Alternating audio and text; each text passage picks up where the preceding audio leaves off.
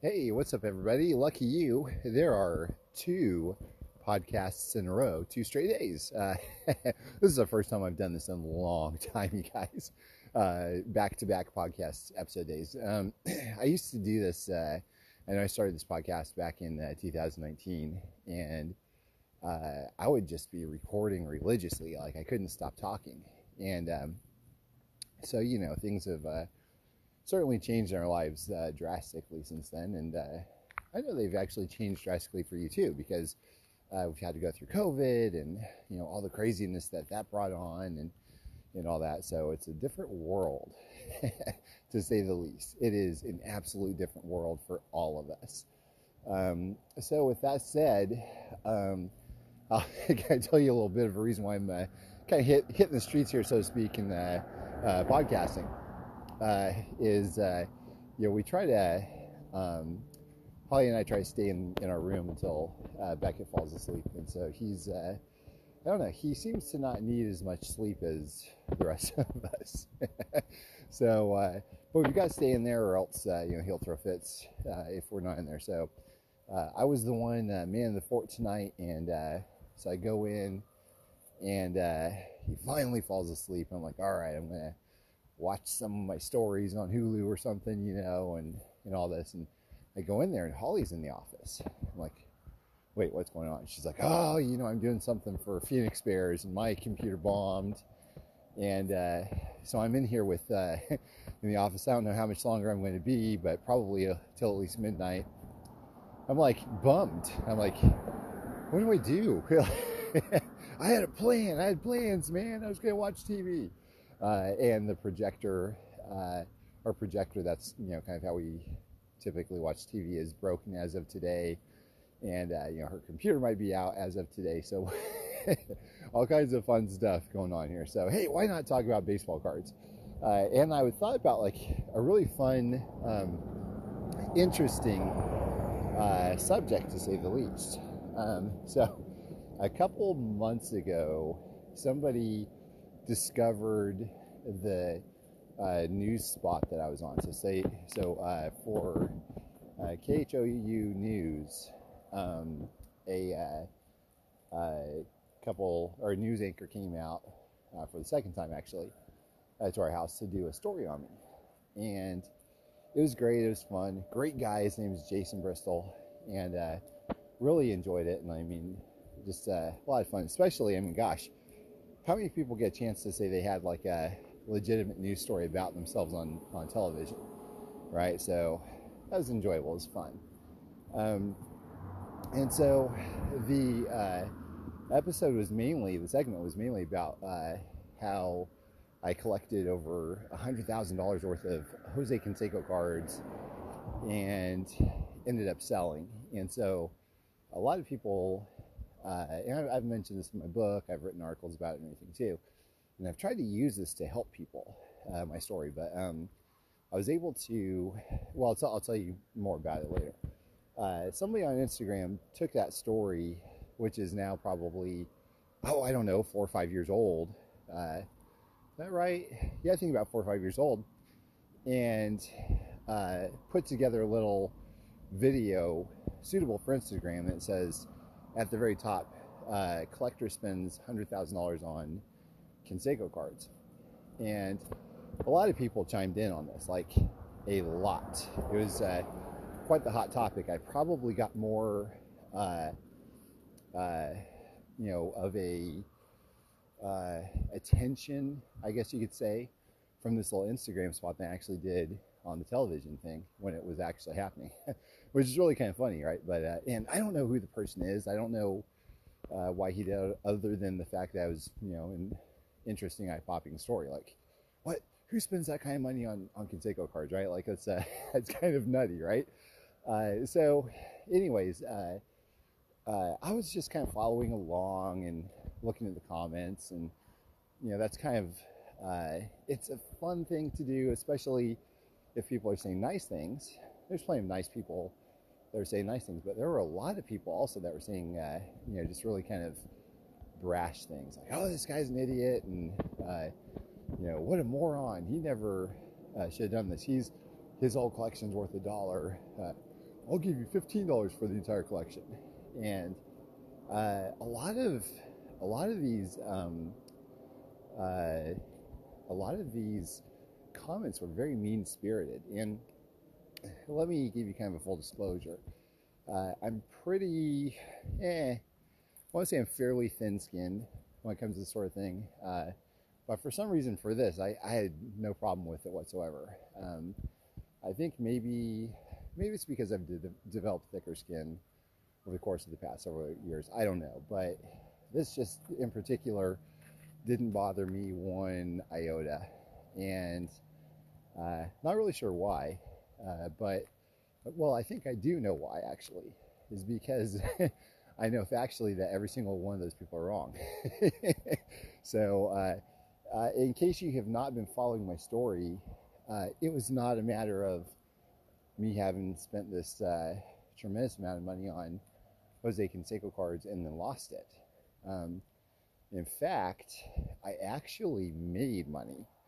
Not only did I make my money back, you guys, um, I turned a profit and I was able to get back a number of cards I wanted uh, back, which I mean, these are a lot of these cards like once in a lifetime cards.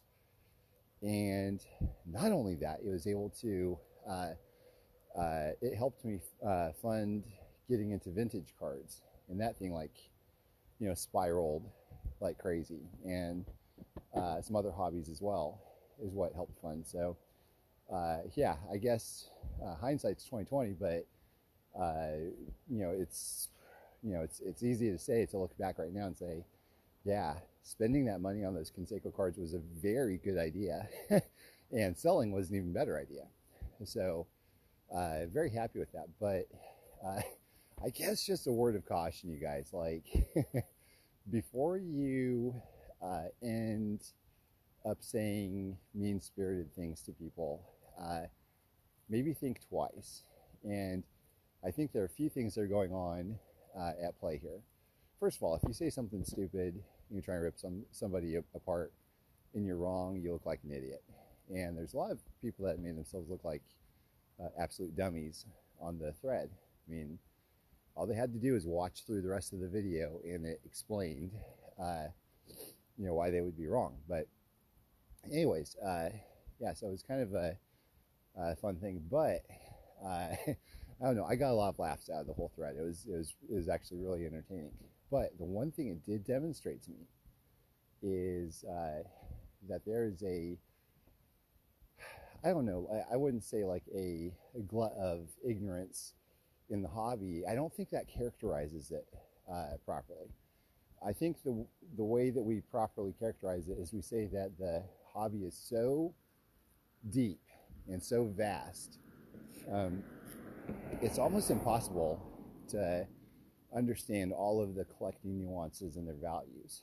Um, no, like I'll give you an example. There was a Gary Carter uh, collection that I bought out um, about a year or so ago, and it was like the largest Gary Carter collection, um, to my knowledge, that was assembled. Like the most complete, largest thing. It wasn't the highest end.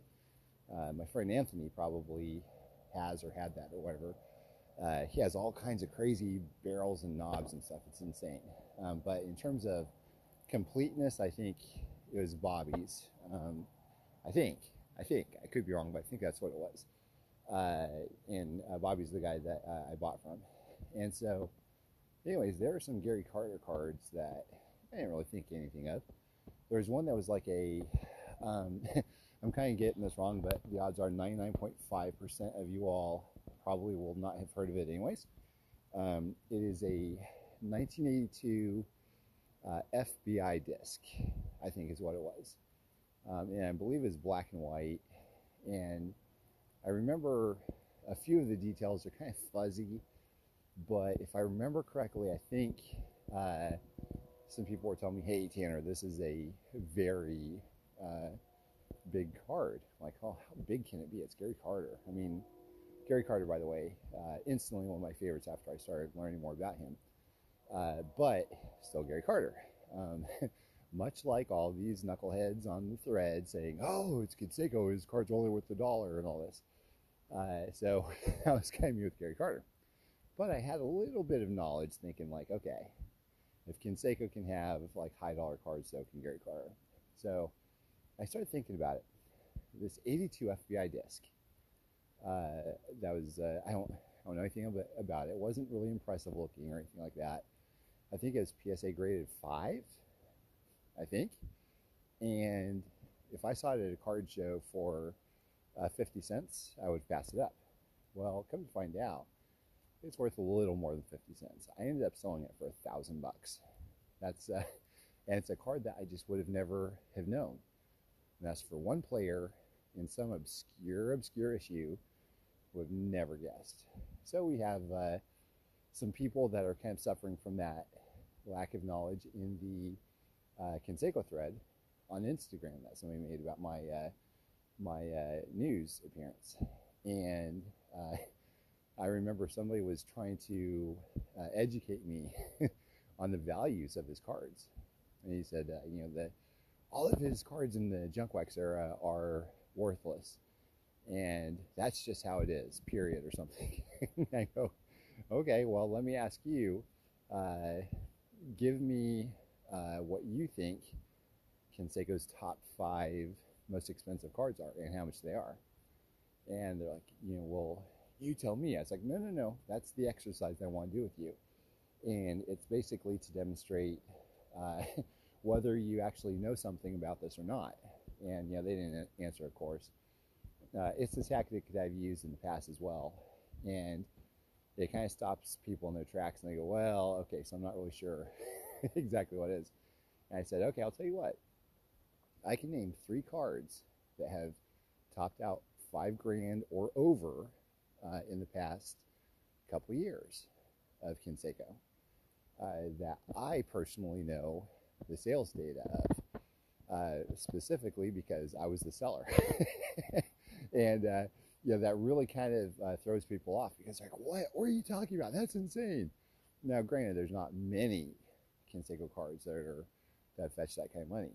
Um, but there are some, and uh, you know I've been uh, been thankful uh, and blessed to have been able to have been part of them. And those aren't the only three either. Um, you know, there's actually I think one of the cards was uh, 98 PMG, and that's topped out at uh, over five grand a couple times I think. Um, maybe two or three times. It's a beautiful card, and uh, yeah, so it's really kind of fun to be able to, you know, wow people with that, especially after they're trying to tear you down. Um, I think probably, I don't know, you guys, like I've done a lot of uh, fun, kooky things in this hobby, and, and we're getting an influx of people that, uh, I don't know, they don't really seem to be all there, if that makes sense. Like they're not, you know, they're, they're not able to uh, grasp sarcasm sarcasm, if that makes sense, uh, which is okay. You know, there's no problem with that whatsoever.